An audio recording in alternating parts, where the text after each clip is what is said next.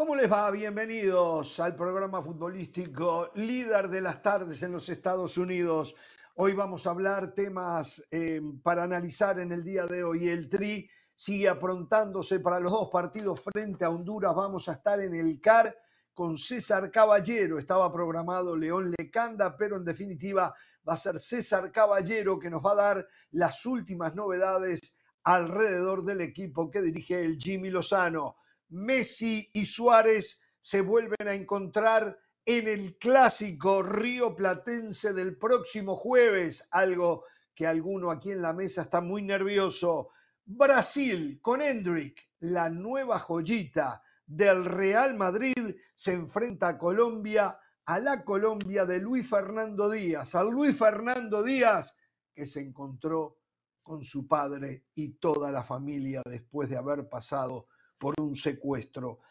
Intentaremos ir a Honduras con Jenny Fernández, que desde Tegu nos contará cómo apronta el equipo que dirige Reinaldo Rueda para enfrentar al tricolor mexicano. Nos meteremos en las semis de la MLS también ya establecidas, aunque van a pasar unos cuantos días antes de que las mismas se jueguen. Y atención con esto.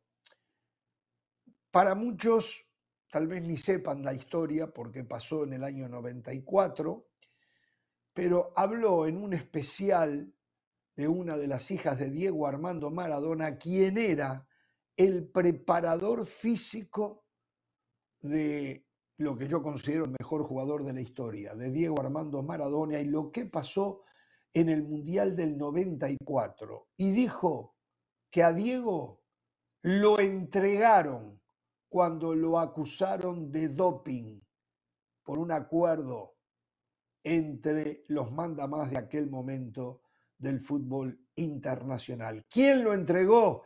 En un ratito lo hablamos. Eh, señoras y señores, el saludo a la banda. Ahí está Pereira. Pereira, eh, me imagino que todavía está durmiendo, ¿no? No está tan preocupado. Es más, el jueves lo invito a mi casa, hago un asado uruguayo eh, y lo vemos juntos. Uruguayo el asado, ¿eh? carne uruguaya.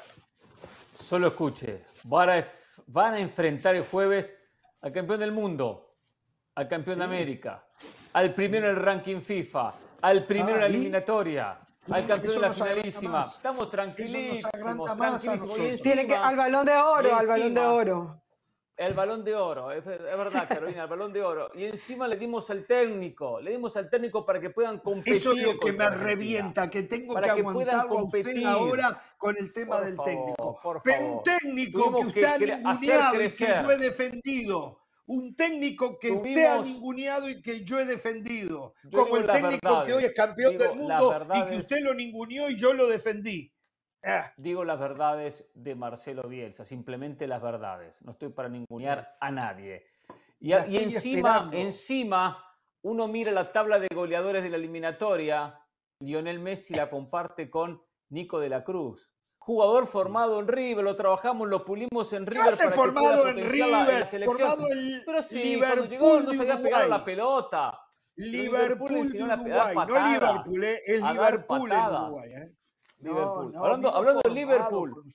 Ya, Liverpool. Ya había, ya había jugado en la selección uruguaya juvenil. Sí, la juvenil, pero no hacía la diferencia que hace ahora. Cómo lo trabajaron, lo pulieron en River, cómo lo dejaron, pero una joyita para que luzcan la selección uruguaya. Lo vamos a clavar, eh, con él en la cancha los vamos a clavar el jueves.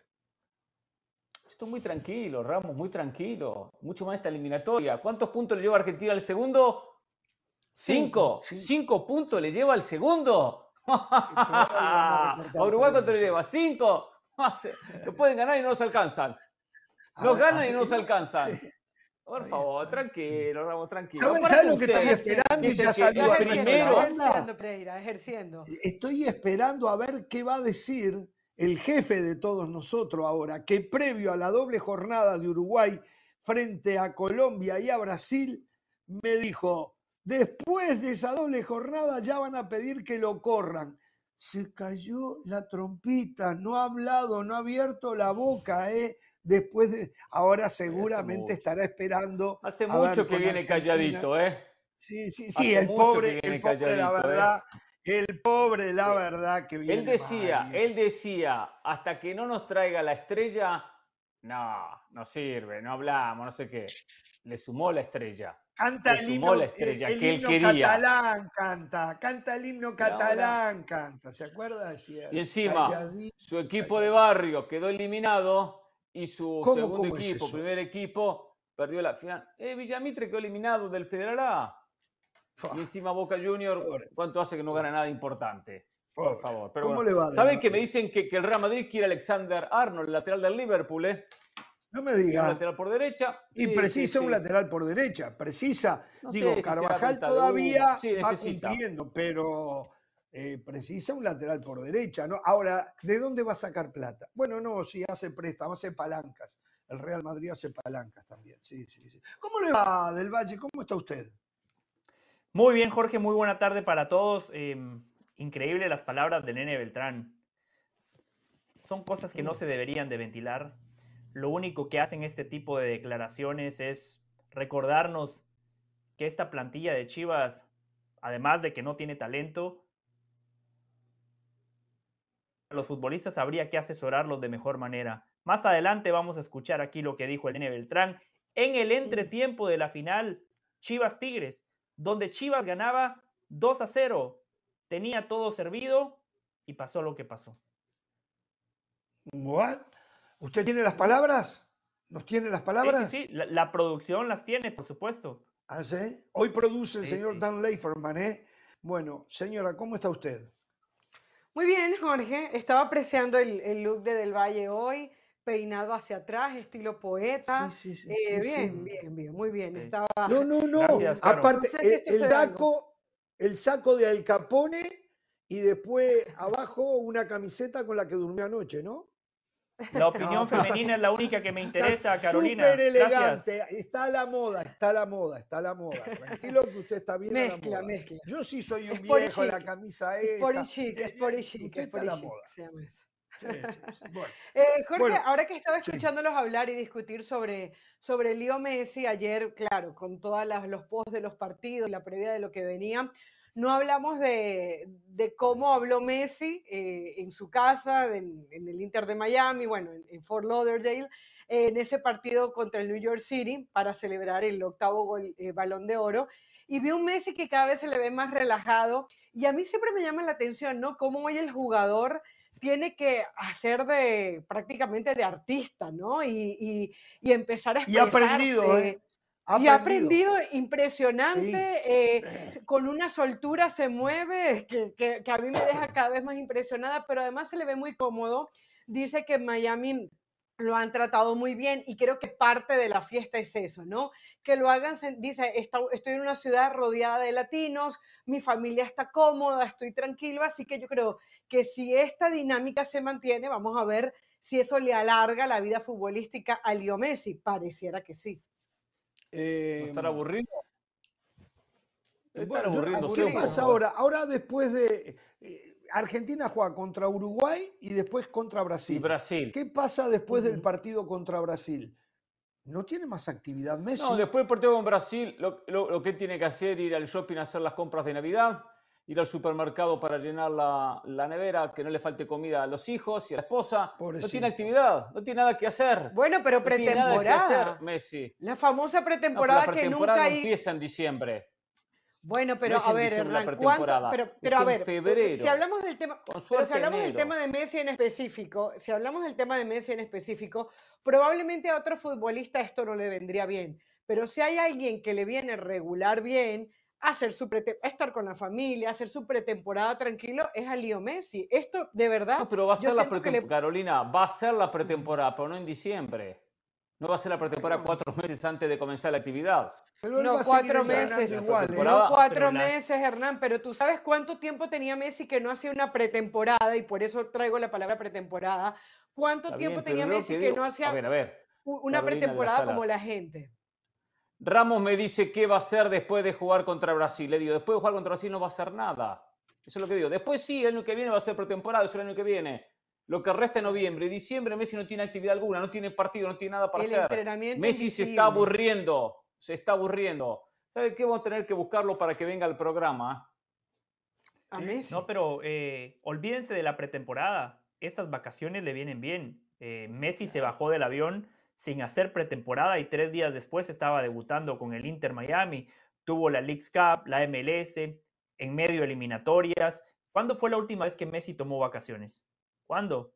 Eh, la verdad que esos días le van a venir muy bien. Pensando en Copa América 2024. El segundo año del Paris Saint Germain, José. Claro. haber sido ahí. pensando en Copa América 2024, esto le viene fantástico. Primero va a tener mes y medio para descansar, para desconectar. Va a ser la pretemporada completa. En enero eh, está cerca de firmarse el famoso partido Inter Miami contra el Al Nazar.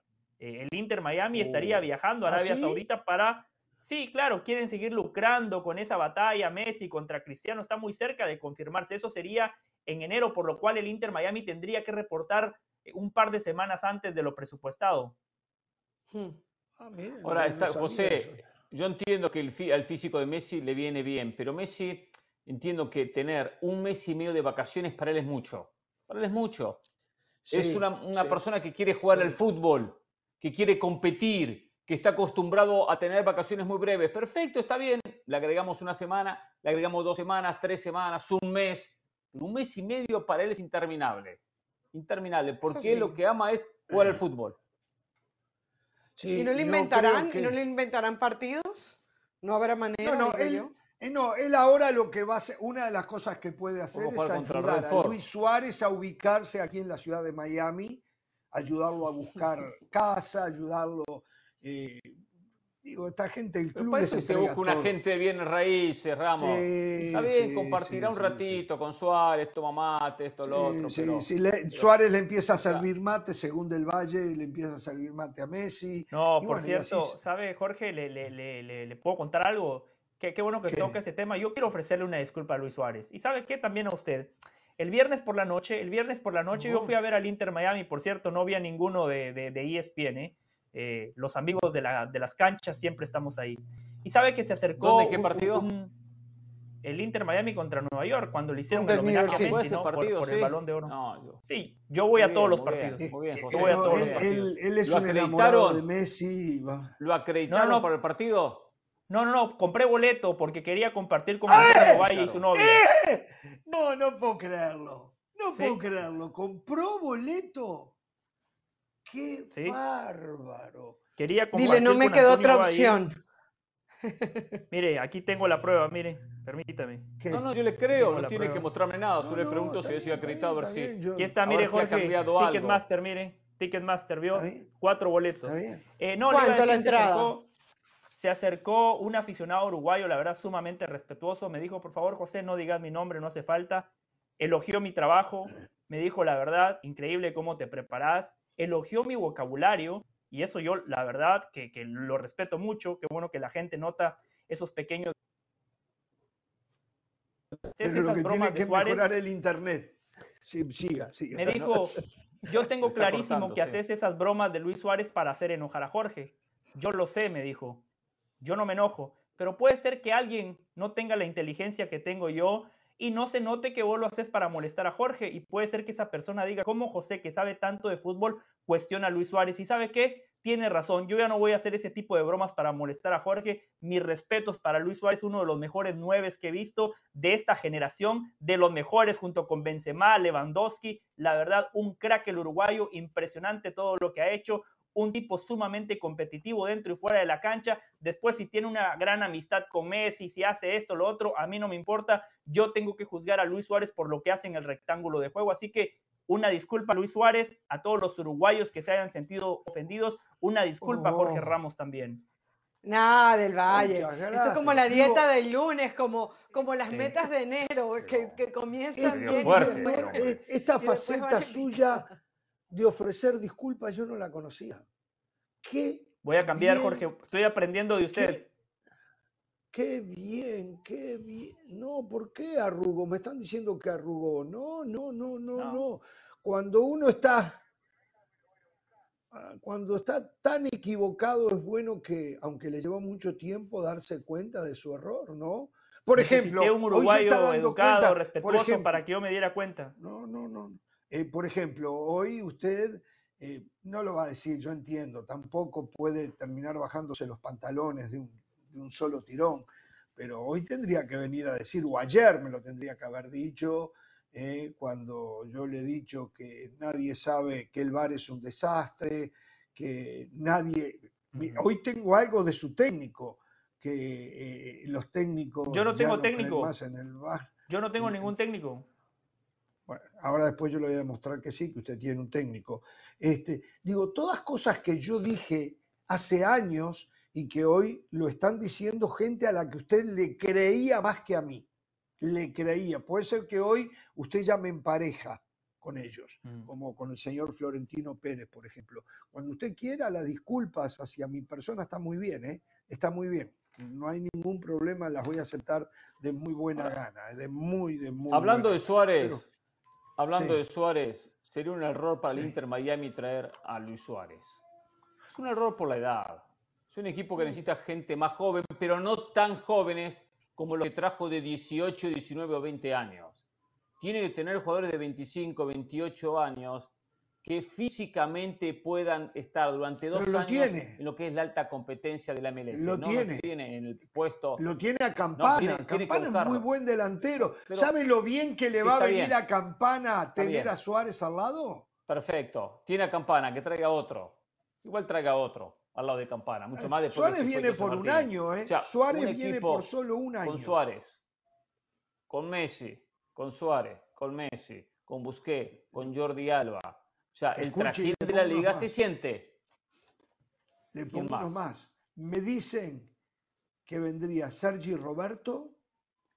Me dice, ¿cuál? E Iván Rakitic. Y me falta otro más. Y me falta otro más. Rakitic, descártelo. ¿Por qué? Porque una fuente que yo tengo, la fuente que me dijo, ¿se acuerda? Messi no juega en aquella final. Esa misma fuente me dice Hablé con alguien del Inter Miami, Rakitic les gusta, pero él está muy contento en Sevilla y en este momento no es un futbolista que el Inter Miami realmente quiera para reforzar su plantilla. Ah, bueno. Eh, y me dijeron otro nombre más, ¿eh? Sergi, eh, de, la época, de la etapa del gran Barcelona de Pep Guardiola, ¿no? Este, que ah, algunos tratan de con el tema Negreira. ¿Eh? No recuerda, no recuerda el puesto. se retiró. Pedro. No. Pedro. No, no, no, no era Pedro. No, no. Bueno, Dani Alves tiene un juicio ahora, ¿no? Aparentemente llega un acuerdo. Puede ser que quieran a Dani Alves, no, sé. No, no venga a decir eso. Lo de Dani Alves no quiero ni meterme en ese tema, pero. Mm. Bueno, señores, vamos a la pausa. En un ratito se viene César Caballero. Vamos a hablar del tricolor mexicano. Vamos a hablar de las eliminatorias, tanto de la eliminatoria para Copa América y Nations League de la CONCACAF como la eliminatoria al Mundial Sudamericana, eh, con partidos sumamente atractivos. Argentina juega con Uruguay y con Brasil. Colombia juega con Brasil. Eh, ayúdenme un poco más. Venezuela contra Ecuador. Venezuela va a jugar contra Ecuador. Exactamente. Chile contra no, hay, no, hay, ningún eh, Francia contra, eh, no sé, San Marino, no existe en Sudamérica. ¿Eh? Isla Feroe no, no existe, ¿no? vamos a la pausa, vamos a la pausa. Bolivia, Perú.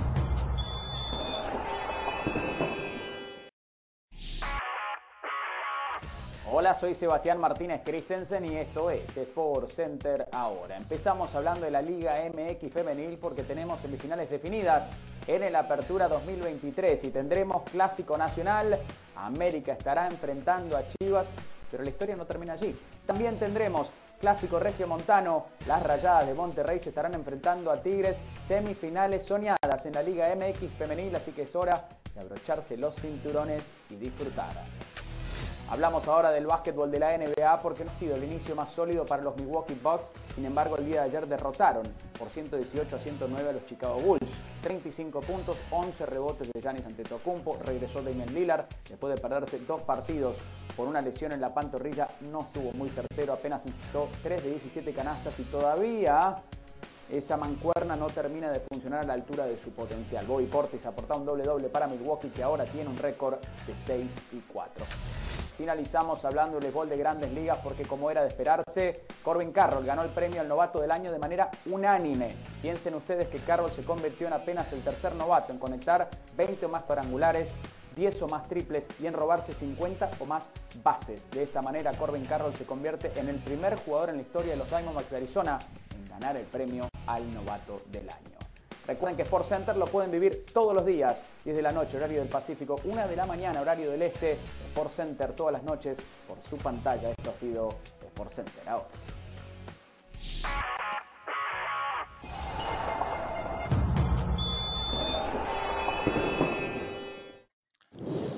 Bien, regresamos en Jorge Ramos y su banda. Atención a esto.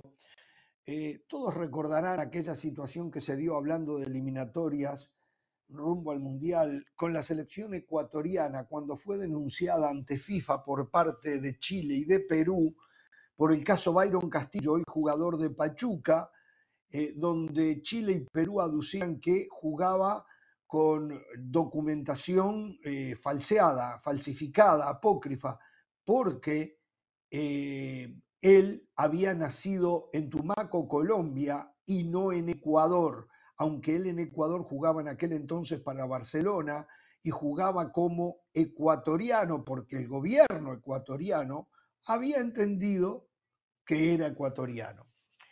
Eh, el caso Chile y Perú lo llevaron a la FIFA, la FIFA lo desestimó, no tomó ninguna acción y entonces decidieron ir al TAS.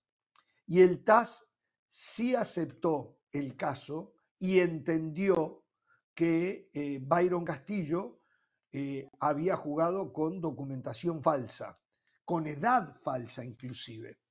Em, no contento con esto, la selección ecuatoriana lo llevó a un tribunal suizo. Y el tribunal suizo aceptó una conversación grabada entre eh, el jugador Byron Castillo y el coronel Jaime Jara, que era jefe de investigaciones de la Federación Ecuatoriana de Fútbol, en la que Castillo le confiesa, y tengo todo, todo, todo el relato acá, pero lo voy, a, lo voy a resumir, que confiesa que un tal Marco Zambrano fue el que lo llevó a sacar los papeles y la cédula ecuatoriana. Este audio no había sido aceptado por FIFA, pero sí lo aceptó el TAS y lo aceptó el Tribunal Suizo. Fue presentado por la Federación Chilena, justamente Ecuador juega ahora contra Chile eh, en la próxima fecha FIFA. Este, y bueno, eh, la verdad que cuando uno lee esto y ahora que se enfrió aquel momento, y yo sé que los ecuatorianos, porque había un lado que les daba la razón a los ecuatorianos. El gobierno ecuatoriano le entregó una documentación que no era falsa, que era real. Falsa era la información que había adentro de, esa documentación. Entonces, ¿cómo la federación iba a saber? En este audio está claro que la federación sabía. Sabía porque el propio jugador Byron Castillo se lo dijo al coronel. Este, así que la federación fue cómplice. La federación fue cómplice como pasa en muchas ocasiones. Acá le digo una le cosa. salió barato tengo a Ecuador. Que ¿eh? Ecuador sí, eso lo decir. Tengo entendido que Ecuador quería recuperar los tres puntos que le descontaron para el comienzo de esta eliminatoria. Algo que fue negado. Le digo una cosa. Ecuador la sacó barata. Porque Ecuador, como ya se había realizado el sorteo del Mundial, ya estaba clasificado, ya estaba todo armado, era complicado sacarlo de la Copa del Mundo, era muy difícil sacarlo del Mundial. Hasta tickets se, habían vendido, se habían vendido para el Mundial, los boletos. Entonces, cuando uno hace un balance, se determina eh, eh, declarado culpable al futbolista, pues le quitan tres puntos para la eliminatoria siguiente. O sea, que fue de lo que fue la eliminatoria para el 2022 la selección ecuatoriana. Yo no espero que mis hermanos ecuatorianos me ofrezcan una disculpa, no hace falta. sé que se molestaron muchísimo cuando les dije tramposos. Afortunadamente el tiempo nos pone a todos en nuestro lugar. Ecuador no tuvo que haber jugado el pasado mundial. Ese era el verdadero castigo que se merecían, porque si la federación sabía, fueron cómplices de la mentira. Byron Castillo también es un mentiroso. Yo recuerdo a, los colegas ecuatorianos diciendo, no, no es Byron Castillo, es el hermano. En temas así, el periodismo no se puede poner una bandera. Hay cosas que van más allá de la bandera de un país, hay que tener un, un poquito de respeto por la verdad. Y el descaro no tiene límites. En realidad están peleando que les devuelvan tres puntos. Deberían de tirar cohetes porque les dejaron jugar la pasada Copa del Mundo. Y, no solamente yo eso. No, yo no sé, yo no sé si no habrá alguna otra instancia donde Ecuador todavía la pueda seguir peleando. ¿eh? No lo sé. No, no, me consta. yo creo, que, esto debe de ser lo último, ¿no? Me imagino, no sé. Y no tendría sentido, además. Eh, yo creo que además de que la saca barata, porque ha podido ser perfectamente una descalificación. O sea, si la FIFA hubiese querido, sacaba Ecuador del Mundial. Tenía todos los argumentos para hacerlo. No lo quisieron hacer y yo sí pienso que hubiese sido un poco injusto. O sea, yo creo que no, en estos casos que paguen justo por pecadores, el trabajo que venía haciendo Alfaro, o sea, era uno contra veintipico de jugadores que, que habían eh, botado sangre, sudor y lágrimas. O sea, no me parecía justo para un país y para una selección que por, por uno pagaran todos. Eh, eh, dicho esto, creo que además, Jorge, sale más barato todavía porque le descuentan tres puntos en una eliminatoria benévola en una eliminatoria donde ya sabemos que, que se sube la cantidad de, gran punto. Eh. Gran punto. Entonces, a partir de ahí, barato por todos lados para Ecuador. Exactamente, exactamente. Así que eh, se debe Una eliminatoria que decía. Una eliminatoria que decían que iba a ser un trámite súper aburrida y están sufriendo. Y en esta mesa están sufriendo, ¿eh? especialmente por lo que va a pasar el jueves. Mucho sufrimiento ahí en esta mesa. ¿eh? Es, esa dos lados, que yo no ¿eh? se la puedo llevar. Esa no se la puedo ¿Cómo que no? Está súper nervioso por el partido de Argentina-Uruguay. Esa, no cierto, usted está nervioso, usted está re nervioso. A ver, hay otro tema acá. Uruguay está tres puntos el repechaje. Byron Castillo, Byron Castillo firmó con Pachuca firmó como jugador ecuatoriano y con dos años menor a su verdadera edad, según lo que Byron Castillo declaraba. O sea, ¿qué va a hacer Pachuca? ¿Lo va a dejar morir así? ¿Seguirá? Tiene un jugador dos años más viejo de lo que creyó que estaban firmando. Habrá que ver. Y mm. después, no sé, ya no le conviene a Pachuca no le conviene actualizar la edad. Eh, pensando en una hipotética venta. Después, si el futbolista rinde, va a jugar. Si no rinde, no seguirá jugando. Eso es así. Pero con esto. Pero ante una posible venta. Sí, pero ¿quién lo va a ir a comprar pensando que tiene 26 y no 28? Eh, ya a esta altura, Pereira. nadie. No, ya sé, por eso digo, pero no es un futbolista que hoy sea apetecible en diferentes mercados para decir, no, lo va a vender. De repente aparece alguien interesante. Eh, Pachuca lo utiliza porque rinde, si no rinde no lo va a utilizar más. Sí, sí, sí, sí, sí. Y después está la otra parte, ¿no? Eh, ¿Cuál es la situación del ciudadano en el futuro? ¿Va a seguir viajando con documentación ecuatoriana o vuelve a sus orígenes? y vuelve a ser colombiano, que es lo que, tendría que hacer. Eso es lo, loco, eh, Jorge, porque, de, o sea, para la gente del fútbol, tú eres colombiano, pero para, para todos tus papeles eres reconocido como ecuatoriano. O sea, para Ecuador él es ecuatoriano. Yo pienso que él va a seguir con sus papeles, aunque lo, lo, ideal sería que un día ese, que, que, Byron Castillo, por su salud mental, se siente, hable la verdad, ya todo quedó al descubierto y, y que haga borrón y cuenta nueva y ya se sepa, porque hasta ahora seguir sosteniendo esa mentira no tiene ningún sentido, por lo que, por lo que uno ve, ¿no? Reiteramos, hablamos desde lo que se nos informa a través de los medios de prensa. ¿eh? Nosotros no conocemos los detalles íntimos, pero yo no lo tenía y ya no lo tengo tampoco, absolutamente ninguna duda, en mi opinión, que él es colombiano ¿eh? y que jugó con, documentación falsa. Mm, y que lo lógico hubiese sido que eh, Ecuador hubiese sido dado de baja. Me da mucha pena por todo el trabajo, como decía Carolina, de Alfaro, del resto de los muchachos, pero los directivos, digo, y, Alfaro tiene su cuota aparte. ¿eh? Alfaro, porque si había alguna duda, si el tema estaba ahí, ¿hacía tanta diferencia Byron Castillo para tomar el riesgo? Pero yo le pregunto, ¿Alfaro le, le habrán dicho, ojo con este futbolista, porque corremos un riesgo si lo convocamos? Solamente no le blanquearon la situación. No se la blanquearon. No, Alfaro, Alfaro los, los, jugadores que tiene a disposición. a donde yo sé, Alfaro le dijeron, eh, está habilitado, tiene documentación legal, ecuatoriana, puede jugar.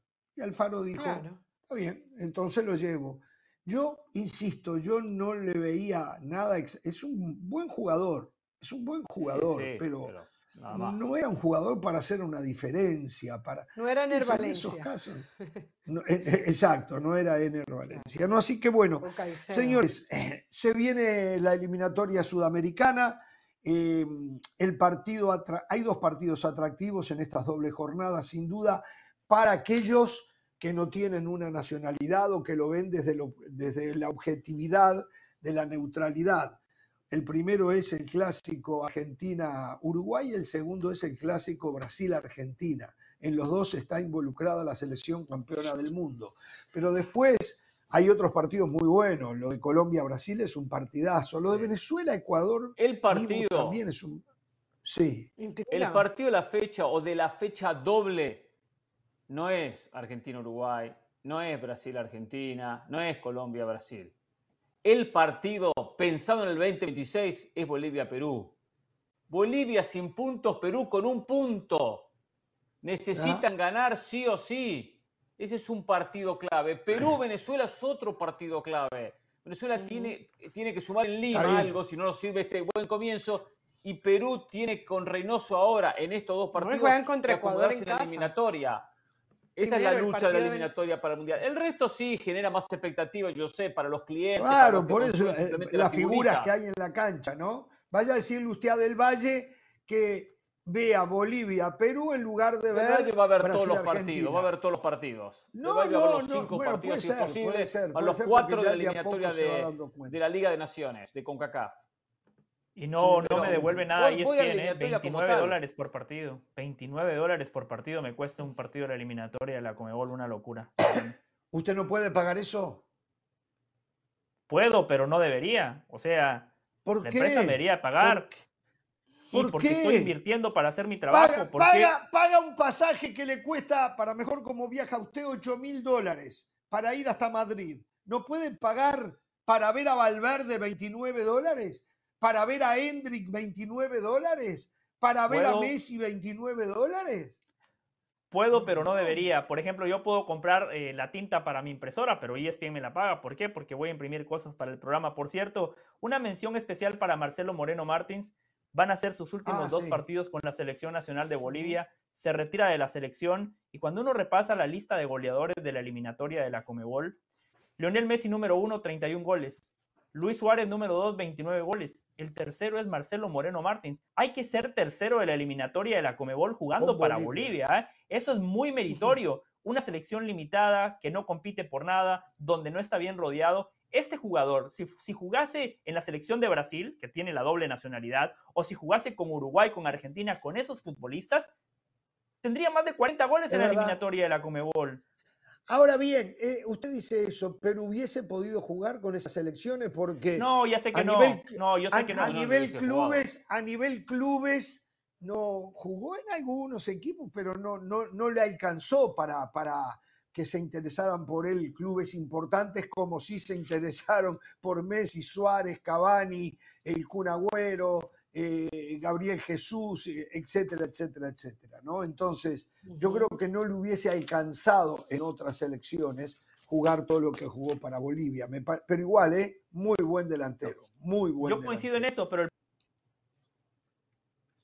Sí, hable usted, señor. Pero, pero si hubiese jugado, habría marcado más goles de los 22 que tiene con Bolivia. Ah, sin duda, sin duda, sin duda, sin duda. Bueno, hablando de ese partido, justamente hay mucha, mucho resquemor alrededor de Reynoso.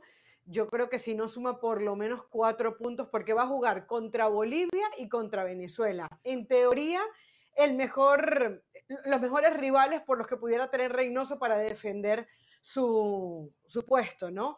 Luego viene que, que, Reynoso nos vamos a encontrar, porque es que los números de Reynoso estadísticamente son terribles. Es un equipo que no llega, pasó del cielo a la tierra Perú. Pasó de, de tener con Gareca un fútbol ofensivo, de llegar, de pisar constantemente el área contraria, a ser un equipo tímido que se encierra atrás. Bueno, un poco lo que es Reynoso. Vuelve la Padula, eh, que eso es la mejor noticia que puede tener Reynoso, porque a Perú. Pero, la Padula, pero espere, la Padula, si yo no me equivoco, Sí.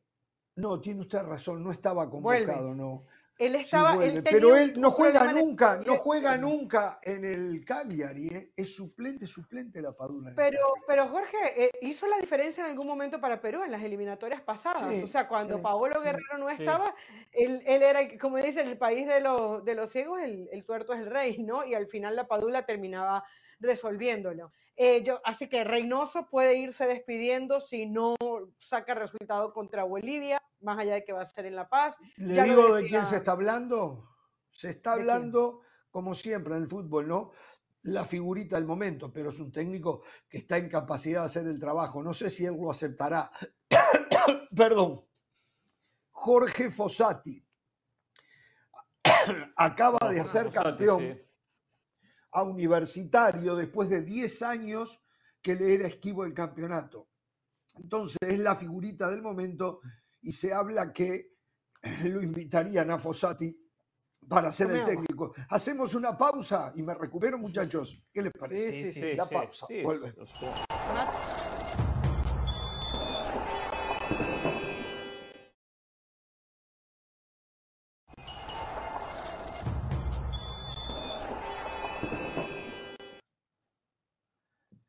En un momento ya vamos a estar, perdón, eh, pero con César Caballero desde el CAR, con la selección mexicana y estamos en trámite para ver si podemos tener a Jenny Fernández desde Tegu, desde Tegucigalpa también, al lado de la selección hondureña. Eh. Bueno, eh, estábamos por ahora con la selección, con la eliminatoria sudamericana, donde el jueves Paraguay se enfrenta a Colombia. Ecuador, Chile, Uruguay, perdón, perdón, esa es la segunda jornada, no. Bolivia, Perú, Venezuela, Ecuador, Argentina, Uruguay, Colombia, Brasil, Chile, Paraguay. Eso es ahora el jueves. ¿Qué decía eh, no. Pereira? No, iba a decirle que sin duda para llegar al Mundial hay que buscar sumar tres puntos en condición de local. Cada selección tiene que saber que como local tiene que buscar los tres puntos, tiene que eh, tratar de poder ganar. Entiendo que no se puede ganar todo, Entiendo que no todas van a sumar los puntos como local en un 100%, pero hay que tratar, de sacar la ventaja como local. Y después algún puntito afuera para llegar al Mundial.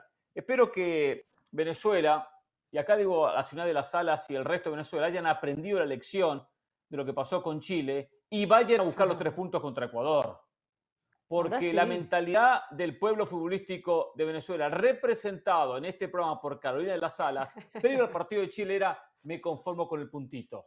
Yo dije, con esa mentalidad no van al mundial. Es cuestión de mentalidad el fútbol también.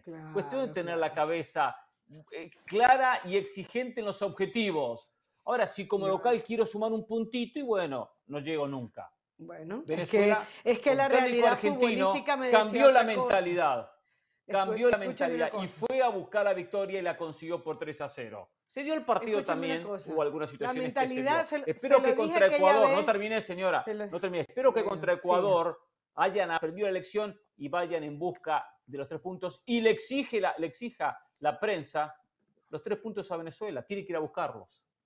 no, no. Primero que todo, primero que todo, la prensa no está para exigir absolutamente nada en este momento. O sea, así como no está, para ser porrista, no está para, para exigir absolutamente nada. Punto número ah, dos. quienes, como, quienes ah, conocemos la realidad del fútbol venezolano, bueno, yo te dejé hablar, ahora déjame hablar tú a mí. Quienes conocemos la realidad del fútbol suramericano y del fútbol venezolano sabemos para cuándo se puede exigir y para cuándo no. Sí, este partido de Venezuela es exigible, los tres puntos.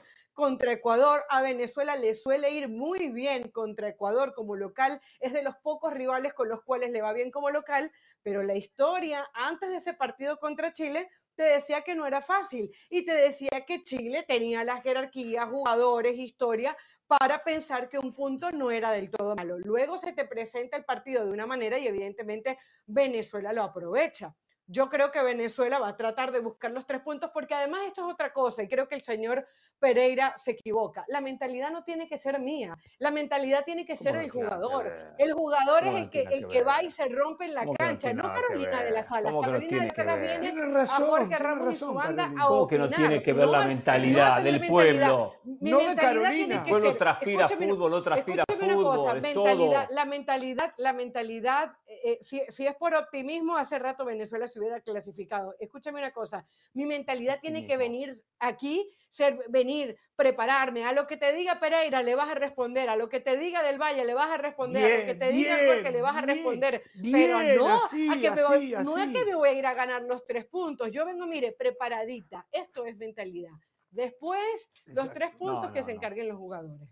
O sea, cuando hablamos de México, hablamos que la crítica afecta a los técnicos, a los cuerpos técnicos, o solo lo que fuese. O sea, pero eh, una cosa es la crítica. no. Entonces, doble discurso para una situación con algunas, algunas similitudes. No, hay que exigir, el pueblo futbolístico tiene que exigir, se exige desde la opinión, se exige desde los medios, se exige de decir, señores, Venezuela tiene que hacer esto, esto, o, aquello. seguramente opinaría diferente Richard Méndez, seguramente opinaría muy diferente Richard Méndez. Hablé con él el sábado, por cierto, hicimos el partido de la ¿Ah, jornada de la liga. ¿Ah, Exacto, porque él opina y exige, y exige. Richard, Ahora Carolina no, mm. informa. Esa es la diferencia. Esa es la diferencia. No, no, Bueno, Hay que exigir si tú lo para que la selección de esa manera está muy bien. pregúntele a los uruguayos si se van a conformar con perder 5 a 0 como tú eh, a decir, ah, que somos bueno, si tú quieres venir aquí sobrado a hablar de Argentina, está bien. Yo espero escuchar a Pereira que me diga, mira, por ejemplo, el lateral derecho, ¿qué, va a pasar con ese lateral derecho? ¿Mafeo va a jugar? ¿No va a jugar? Eh, eh, eh, Di María me aporta nuevas cosas que lo vuelven, que vuelve a ser convocado. Esa es la opinión de Pereira, no Pereira que me venga y me diga ah, estamos sobrados porque somos campeones del mundo. No, eso que me lo diga el hincha, pero no el periodista Pereira. No, no, no, no, no. O sea, perdemos 5 a 0 y digo, ah, no importa, abrimos 5 a 0, pero está bien. bueno, pero yo el lateral yo nunca He dicho eso. Yo nunca he dicho eso. Yo he reclamado en su momento, le reclamé a Farías, le reclamé a Dudamel, le reclamé las cosas que tuve que reclamarle y luego reconocer, luego reconocer. Por ejemplo, ¿qué no me gusta a mí de la selección Venezuela? La otra vez, el primer partido contra Colombia, fue un equipo muy defensivo, eso lo dije. Yo pienso que Venezuela. Ah, eso le gusta a Pereira, eso le gusta a Pereira. pienso que no se puede traicionar a sí mismo. Perfecto. ¿Qué te puedo decir yo hoy? Soteldo, Soteldo tiene que jugar. Soteldo es un jugador que es diferente. Ángel Herrera está viviendo un, un momento maravilloso que, que, con el Girona y luego con la selección. Bueno, esas cosas las podemos hablar. Eso es exigir desde lo futbolístico. No, hay que sacar tres puntos porque hay que, hay que clasificar al Mundial. Eso sería una petición muy llana de mí. O sea, el uruguayo, yo digo, el uruguayo, fue al Mundial, fue al Mundial, ¿y qué exigía de Uruguay? ¿Puntos? ¿Que vaya al frente? ¿Que vaya a buscar la victoria? ¿O no? ¿O no, Ramos? Usted dijo, no, con el parado está bien, no, el 4-3-3 está bien. Usted sigue sin entender. O sea, usted sigue sin entender. Usted invirtió los valores. Eh, puntos y que vaya al frente. No, no, no. Que vaya al frente porque va a conseguir puntos. Eso es lo que exigimos, que vaya al frente, que ataque, no que sea una, una tromba atacando todo el tiempo, no, pero que vaya hacia adelante que juegue mirando el arco de frente, que lleve el partido a la cancha rival. Con eso estamos más cerca de conseguir puntos. Más, no hay garantía, ¿eh? No hay garantía. Pero con eso estamos más cerca. Pero usted. Por eso criticamos muy fuerte a Diego Alonso. Justamente por eso somos muy críticos de Diego Alonso. Claro, eh, claro. Hay única realidad nada más en lo que va de las eliminatorias. La historia de estas, de estas eliminatorias hasta el momento es Venezuela. Argentina, Uruguay y Brasil en los primeros tres lugares. Normal, es lo que esperamos de Argentina, de Uruguay y de Brasil. Que Venezuela esté cuarto. Venezuela nunca ha ido a una Copa del Mundo simple y sencillamente porque juega en la Comebol. Si Venezuela jugara en la CONCACAF, Carolina ya habría ido a varios mundiales. Esa es una realidad para Venezuela. No, yo he ido a varios mundiales. Venezuela no ha ido. Venezuela no ha ido, pero No, pero yo digo, yo digo, ah, usted, como todos los venezolanos, ya, ya habrían ido a ah. varios mundiales si se eliminaran en la CONCACAF. El problema que tiene Venezuela es que le toca enfrentar a las potencias de siempre. Ahora con esta eliminatoria tienen que aprovechar y hasta el momento lo están haciendo. Ese partido contra Ecuador es clave. Lo decía Jorge hace un rato. Las matemáticas son simples. Usted gana de local y está en el Mundial 2026, así de sencillo. Aunque vaya de visitante y se coma 5, se coma 7, no importa. Gana de local y está en el Mundial. Y, una cosa es Ecuador y Perú. O sea, panorama Argentina, Argentina para el señor Pereira, que defiende ahora toda esta cantidad que van a ir al Mundial, Argentina tiene 12 puntos. Si Argentina le gana a Uruguay y a Brasil, seguro ya está en el repechaje. Seguro ya está en el repechaje con 18 puntos. Seguro. Déjese joder. Perdón, déjese de embromar, eh, Pereira. Matemáticamente. Esa es la realidad de esta eliminatoria. Sí, para Venezuela, para Perú, para Chile, sí, van a estar hasta última hora. Para Paraguay. Van a estar hasta última. Para Bolivia. Para Paraguay, van a estar hasta última Está bien, hay un grupo de selecciones. Pero, pero no tiene gracia esto, no tiene gracia. Todo lo que no sea clase. Claro que no tiene gracia. Esta, eliminatoria. ¿Cómo no tiene, gracia? Toda la gracia. No tiene gracia. Toda la gracia. Uruguay llena el estadio Uruguay llena el estadio, Brasil llena el estadio, hay expectativa, cada partido que juegan como local o llena el resto de selecciones, hay expectativa por esta Argentina-Uruguay, se paraliza Uruguay para visitar a Argentina en la eliminatoria, pero no tiene gracia, no tiene gracia. ¿Cómo no tiene gracia? Claro que tiene gracia. ¿Usted cree que se llena la bombonera? ¿Usted cree que se llena la bombonera el jueves con la elección sí, sí. de Si no se llena, abre la, puerta y entra en Argentina? Sí, sí, se llena la bombonera, se llena la bombonera para ver a Argentina. Uruguay, algunos quieren ver a Messi. Para, ver a Uruguay, para ver a Suárez, para ver a. Argentina lo llena igual. Argentina lo llena igual contra cualquiera. Y si no abre la puerta y entra, entra la hinchada de boca y listo, la termina llenando, ¿no? O sea, de una manera u otra se va a llenar, ¿no? Usted sabe cómo, se llama. Mire, mire el tema que usted acaba de sacar, ¿eh?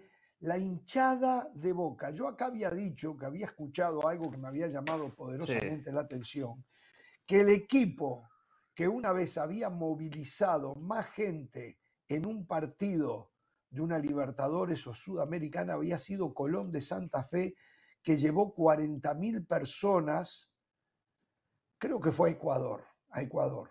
Nunca otro equipo, ni Boca ni River. a, Paraguay. a Paraguay fue, a Paraguay. ¿Qué tiene que ver eso? ¿Qué tiene que Boca, Boca, Boca llevó a Brasil entre 140 y 150 mil personas. Nunca otro equipo, nunca, que se dicen los más grandes, nunca había movido otro equipo tanta gente como eh, y un, mal equipo de Boca, porque la verdad el equipo de Boca era malo. ¿eh? Llegó a jugar por qué? un partido. ¿Sabe por qué? Porque esa gente no puede entrar en la cancha de Boca, muy chiquita la cancha de Boca. Tenía la esperanza de por lo menos ver un partido de Boca en la cancha, ya que el Maracaná es un poco más grande que la cancha de Boca, casi años que vienen vendiendo que van a construir una cancha nueva y nunca la construyen. Ahora también es, es, la fórmula que utilizan los, los, los, candidatos a la presidencia de Boca, la nueva cancha de Boca, que la construyen, así meten Por los cierto, 120 espectadores que tienen. Por cierto, el jueves, el jueves, por ejemplo, Del Valle está para bienes, porque tiene para ver de todo.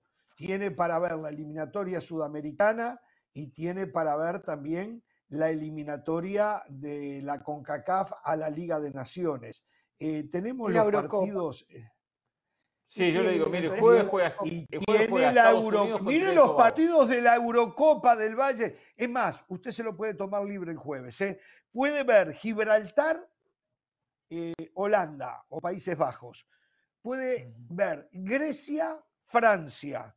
Puede ver Croacia, Armenia. Puede ver País de Gales con Turquía, puede ver Andorra, Israel, que yo no sé si es... Sí, porque es partidos, Puede ver Kosovo con Bielorrusia, puede ver Rumania con Suiza. No, no, lo de Europa es espectacular. Tiene para ver fútbol este, del Valle cualquier cantidad, y cualquier cantidad. Bueno, señores, este, estamos esperando. Cosita, le, agrego un par de cositas, Jorge, eh, de las eliminatorias. Paraguay no va a tener Almirón, baja importantísima. Eh, ojo con Brasil, Brasil nunca ha perdido. Lesionado suspendido. Almirón, lesionado Está lesionado, está lesionado con el, con el Newcastle. Eh, Colombia, la única baja que va a tener es la de John Arias, que está suspendido. Recuerda el jugador de, que está jugando en Brasil, muy bueno. Bueno, eh, John Arias no va a estar, pero Brasil no tiene a Ederson, el portero del Manchester City. No tiene a Buena Neymar, noticia. obviamente que, que está para un buen rato. No tiene a Richarlison, no tiene a Casemiro. La, los ojos están puestos. Gabriel si Jesús juega- en duda. Gabriel Ah, Jesús ahora en está duda. en du- ah, bueno, en duda y hay que ver qué va a hacer Hendrik, ¿no? Que es la, la noticia del momento. Ojalá no cometan el error con Hendrik de ponerle toda la presión que le pusieron en su momento a Neymar, porque a- una de las cosas que me parece que Neymar en su momento recibió demasiada presión y al final no terminó siendo ese jugador que esperábamos. Es cierto, eh, no va a ser titular, no creo, aunque le puedan sobrar condiciones para hacerlo, lo, lo tienen que llevar de a poco, hay que cuidarlo, a ese Mm. tipo de jugador hay que cuidarlo, ¿no? Este, No, el técnico lo va a la A ver, no, pausa. una, cosa solo de la eliminatoria europea, no, sea, no sea injusto. El partido de, la, de Europa, parece que no lo mencionó, pues se lo guardó, ¿eh? es, juega uno de los líderes de los grupos. Eh, Albania contra Moldavia, ¿eh? el viernes. ¿eh? ¿En serio? ¿eh? ah, Albania, no, no, Moldavia. no, no, Albania va primero en su grupo, ¿eh? Albania sí, va primero, ¿eh? Ojo con Albania, ¿eh? La nueva qué potencia bien. europea. Eh, No, en no, Albania yo está quisiera trabajando, ¿cómo se llama? ¿Cómo se llama Sí, nuestro compañero de E eh, ESPN? Nuestro compañero mm, de asistente técnico. Sí, sí, sí, eh, exfutbolista del Manchester City, eh, finalista con Argentina en el Exacto. 2014. Pablo Zabaleta. de ESPN. Pablo Zabaleta. Pa- Pablo, Pablo Zabaleta, está trabajando con Albania, claro. Sí, Muy bien. sí, sí. Ahora, ¿eso le da nivel al partido? ¿Usted lo miraría? Ah, no, no, yo no lo voy a ver, no, para nada. Ah, ah, ah, ok. Vamos a la pausa, volvemos.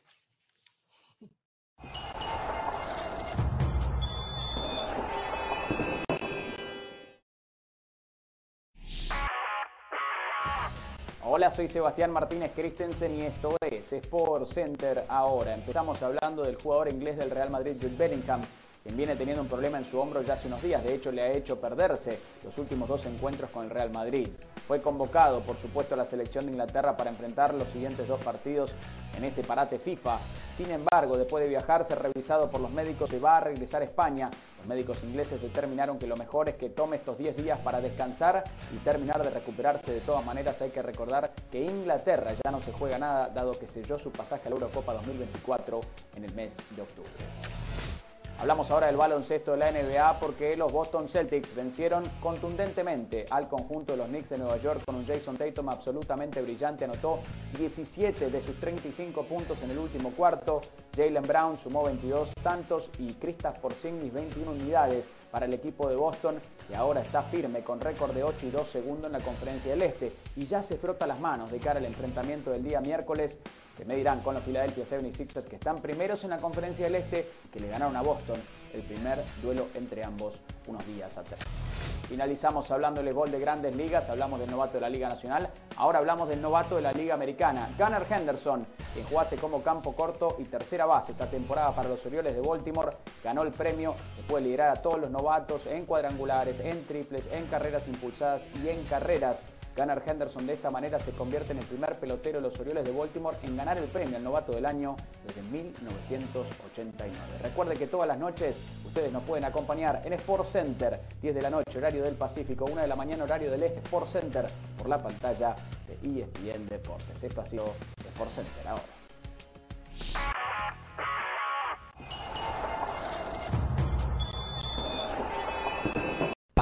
Determinación y constancia es lo que te hace campeón y mantiene tu actitud de ride or die baby.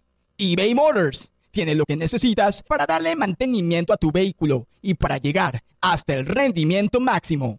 Desde sobrealimentadores, sistemas de sonido, tubos de escape, luces LED y más. Si buscas velocidad, potencia o estilo, lo encontrarás todo en eBay Motors. Con más de 122 millones de piezas, siempre encontrarás justo lo que buscas. Y con Guaranteed Fit de eBay, tienes la garantía de que tu pieza quede perfectamente a la primera o se te devuelve tu dinero. Porque con eBay Motors, quemas llantas y no tu dinero. Con las piezas que buscas, a los precios que quieres, tu auto se convertirá en el MVP que te dará el triunfo. eBay Motors. ebaymotors.com Solo para artículos elegibles se aplican restricciones.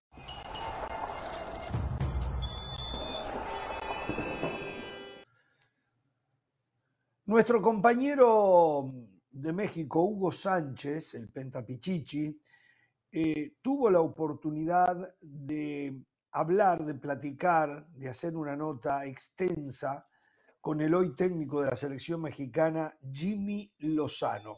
Tenemos aquí algunos trozos, algunos apartes de esta nota eh, que seguramente eh, nos va a dar pie para comenzar a opinar eh, sobre lo que se viene, el partido Honduras-México y México-Honduras. Este próximo viernes creo que juegan en Tegucigalpa y el, martes, el viernes, y el martes en México, ¿no? ¿Verdad? veamos aquí la nota, parte de la nota de Hugo Sánchez con el Jimmy Lozano. Santiago Jiménez, que está jugando muy bien y está en un ascenso interesante, importante. ¿Tú qué, crees que le hace falta para subir al siguiente escalón? Pues mira, yo creo que va muy bien, exageradamente bien en el Feyenoord, hace, hace, hace goles cada partido, eh, el equipo juega muy bien, creo que el equipo está robando la liga también. Eh, ¿Qué le falta? Pues yo creo que el tiempo le va a dar a Santi lo que, lo que es, ¿no? El tiempo, evidentemente, eh, los minutos que juegue, que lo siga aprovechando. Eh, me preguntan mucho, y sé que me cuestionan mucho eso, ¿no? ¿Por qué no son titulares? Es que siempre juega conmigo. O sea, al final yo agarré un equipo, una Copa Oro, donde, donde estaba Henry, y Henry nos entendía mucho más porque ya habíamos trabajado con él simplemente por eso, y venía también de un campeonato de goleo, entonces pues les traté de dar minutos a los dos porque los dos son grandes delanteros.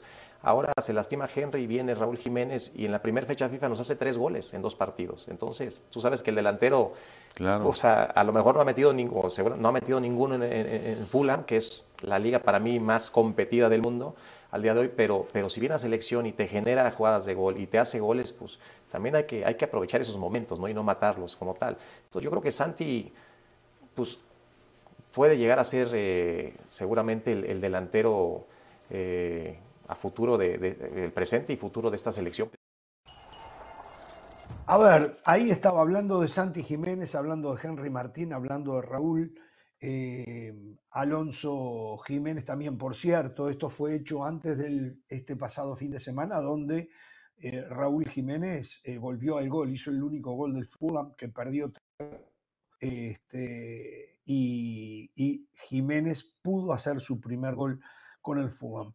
está clarísimo y acá ahora tiene un lindo problema Jimmy Lozano, es cómo va a armar la selección eh, a esta altura me parece que no hay ninguna duda que el 9, que debería de ser titular dejando de lado em, la, antigüedad, eh, me parece que debería de ser el Santi Jiménez por el momento futbolístico, que sin duda es el mejor de todos. Eh, la duda va a ser por afuera, con quienes va a jugar. El Chucky Lozano es número puesto, y entonces queda el otro extremo, el Chucky puede jugar por cualquiera de los dos, Quiñones por izquierda, seguramente va a ser el otro. Pero esta es la nueva realidad de México. Tiene un centro delantero que está en un momento extraordinario y tiene dos atrás que pueden dar una mano en cualquier momento. Primero, antes de, entrar en el tema de Santiago Jiménez, la verdad que causa un poquito de, de incomodidad que Hugo Sánchez tenga que preguntarle a Jimmy Lozano ¿Cuándo cree Jimmy Lozano que Santi Jiménez va a dar el paso, el nuevo paso en su carrera como delantero? Y digo esto porque si hay alguien que tiene experiencia y recorrido en ir a Europa y dar los pasos hasta llegar a consolidarse como se consolidó, es Hugo Sánchez. No es Jimmy Lozano. Pero, pero, está cumpliendo otra función de Pereira, está cumpliendo la función. No me interesa. Que tal vez usted y yo no estamos capacitados para hacer entrevistar a Jimmy Lozano. No, yo sí estoy capacitado. No, no, yo sí estoy capacitado. Bueno, no sé, pero mandaron a Hugo Sánchez, no lo mandaron a usted. para preguntar, para responder. No, yo sí, si a mí no me mandan. Eso lo tengo muy claro. Pero veo, Hugo Sánchez y Hugo Sánchez tiene que, como ex técnico de selección, preguntarle a Jimmy Lozano de un delantero que está en Europa cuando él sabe lo que es estar en Europa y ser delantero. A mí me genera incomodidad. Usted de repente no, usted la deja pasar. No. Como el resto de la mesa, deja pasar la. Pero ¿qué es lo que te incomoda? ¿Qué es lo que te incomoda? O sea, ¿qué es lo que te incomoda? Que Hugo Sánchez tenga que, preguntarle a Jimmy Lozano. al que sabe que Hugo Sánchez, que Hugo Sánchez, con su recorrido y su experiencia en Europa, tenga que preguntarle a Jimmy Lozano que es verdad que, ha ido a Europa de paseo, pero, no conoce lo que es el fútbol en Europa, ni la posición, ni la posición. Está bien, pero hablamos de Hugo Sánchez. Hablamos de Hugo Sánchez, o el futbolista mexicano que ha tenido mejor eh, eh, carrera en su historia. Yo le dije, a mí me genera incomodidad. Ustedes no, perfecto. Dígale a Hugo Sánchez que cambie de oficio, que no siga trabajando para nosotros. Pero ese no era el tema, yo traigo un tema acá. No importa que no sea el tema. Usted me ensucia la cancha y sale a hablar que Hugo Sánchez le molesta que tenga que preguntarle al Jimmy Lozano. A mí me molesta, no Hugo Sánchez. ¿qué, caray tiene que ver eso? Hugo Sánchez hoy cumple una función, ¿eh? una función que seguramente se interpreta que otros de la cadena no estamos en capacidad de hacer. Y bueno, es como el técnico que decide quién juega y quién no juega. Si usted no puede jugar, tiene que aguantar, hacer banca hasta el día que cambie eso. pero si me incomoda lo voy a decir. Si a mí me incomoda lo voy a decir. Yo le preguntaría a Hugo Sánchez cómo tendría que Santiago Jiménez llevar su carrera para lograr seguir creciendo. Se lo preguntaría yo a Hugo Sánchez. Ahora, darle crédito a Hugo lo suyo, está bien. Claro que yo se lo doy. Si tiene experiencia, es Hugo Sánchez en Europa y sabe lo que es ir transitando por diferentes equipos hasta consolidarse como lo hizo en el Real Madrid. Eh, ahora, Jimmy Lozano, la verdad que me gusta cómo declara, ¿eh? porque es muy simple, porque no da vuelta, porque dice realidades. Hablaba Henry Martínez al 9 de México, explica muy bien, aparece Raúl Jiménez y marca tres goles en la última fecha FIFA. Eh, acá lo que pasa es que se genera mucha expectativa con Santiago Jiménez porque todos sabemos que es el delantero del presente y futuro. pero en realidad futbolística Henry Martín y Santiago y Raúl Jiménez han competido y, han logrado resultados similares o superiores a los Santiago Jiménez en la selección. La diferencia es porque Santiago es a futuro, por eso todo el mundo quiere que Santiago Jiménez juegue. Pero cuando analizamos rendimientos, han sido similares, no que se ha marcado una gran diferencia con la, con la selección. El momento de ¿eh? Santiago Jiménez Pereira es superior al resto, ¿eh? El momento de Santiago y el fútbol Pero a nivel selección. Cuatro, fechas que no hace goles, ¿eh? Hace cuatro partidos que no hace goles. Qué buen problema para tener. Claro, por fin habló, habló, habló, lo escucho, lo escucho. Ah, le iba a decir, no, estaba escuchando. Eh, qué buen problema para tener. Siempre hemos dicho que México no tiene nueves. Hoy tiene a Santiago Jiménez, que más allá de que tiene esos cuatro partidos sin marcar. Bueno, estamos teniendo la Liga de Países Bajos. técnico. Sí, siga, ah. siga del Valle, siga. Sí, Jorge, tiene razón. A veces me, me congelo. Eh, es el goleador de la Liga de, de Eso está yendo muy seguido al Bernabéu. Usted está yendo muy seguido al Bernabéu. Dele, siga. Puede ser. Eh, le digo, eh, hoy México tiene el goleador de la Liga de Países Bajos. Después podemos debatir si es una liga de tercera o de cuarta categoría, pero antes no lo tenía. Raúl Alonso Jiménez el fin de semana rompió la mala racha de más de 600 días sin marcar un gol en Liga Premier de Inglaterra. Finalmente rompió esa racha. El Chucky Lozano el fin de semana volvió a marcar gol. Hoy tiene a Henry Martín, que ahora recuperado de su lesión, vuelve a ser el mejor delantero mexicano que juega en la Liga MX. Y ahora han sumado a Julián Quiñones. Ese problema le abre un abanico de posibilidades al técnico, porque Julián Quiñones nos ha enseñado que su mejor posición es recostado por izquierda, pero Jardine este semestre lo ha utilizado como nueve y el tipo rindió. No ofrece su mejor versión, en una posición donde mejor pueda potenciar sus virtudes, pero rinde. También ha jugado por detrás del 9 y en esa posición a mí me gustó, pero insisto, donde puede marcar la diferencia recostado por izquierda como lo hacía en el Atlas. Por lo cual, si Jimmy Lozano lo quiere poner por izquierda, el Chucky Lozano tiene que jugar por derecha. Pero el problema es que Antuna, estadísticamente, numéricamente, y si analizamos rendimiento nada más con selección, la verdad que el tipo lo ha hecho bastante bien, lo ha hecho muy bien. Después tiene otra oportunidad. Puede cambiar el sistema. Puede jugar con un 4-4-2, jugar con Julián Quiñones al lado de Santi Jiménez, recostar a Antuna por derecha, que es un tipo que puede hacer el recorrido, que puede bajar para darle una mano a los mediocampistas, y convencer al Chucky Lozano que tiene que hacer lo mismo por el andarivel izquierdo. Hoy Jimmy Lozano tiene un abanico de posibilidades y creo que eso es algo muy bueno para la selección mexicana. Eh, y eso que no metiste en esa ecuación al, chino Huerta, ¿no? Que también está buscando un, lugar en la selección. Yo creo que eh, vamos a empezar a ver, o deberíamos empezar a ver, a un Jimmy Lozano que también sea recursivo con el esquema, porque lo que yo recuerdo del Tata Martino siempre el 4-3-3, y creo que van a haber rivales o partidos que se van a prestar para otra cosa, ¿no? Para, bueno, si el, el, rival está metido atrás, cómo, cómo encuentro los caminos, cómo llego. En algún momento la selección mexicana le ha costado conseguir mucho el gol. Domina el partido, tiene la posesión del balón, pero luego no es capaz de romper líneas, no es capaz de hacer algo diferente. Entonces yo creo que con estos jugadores desequilibrantes, diferentes, eso se puede hacer.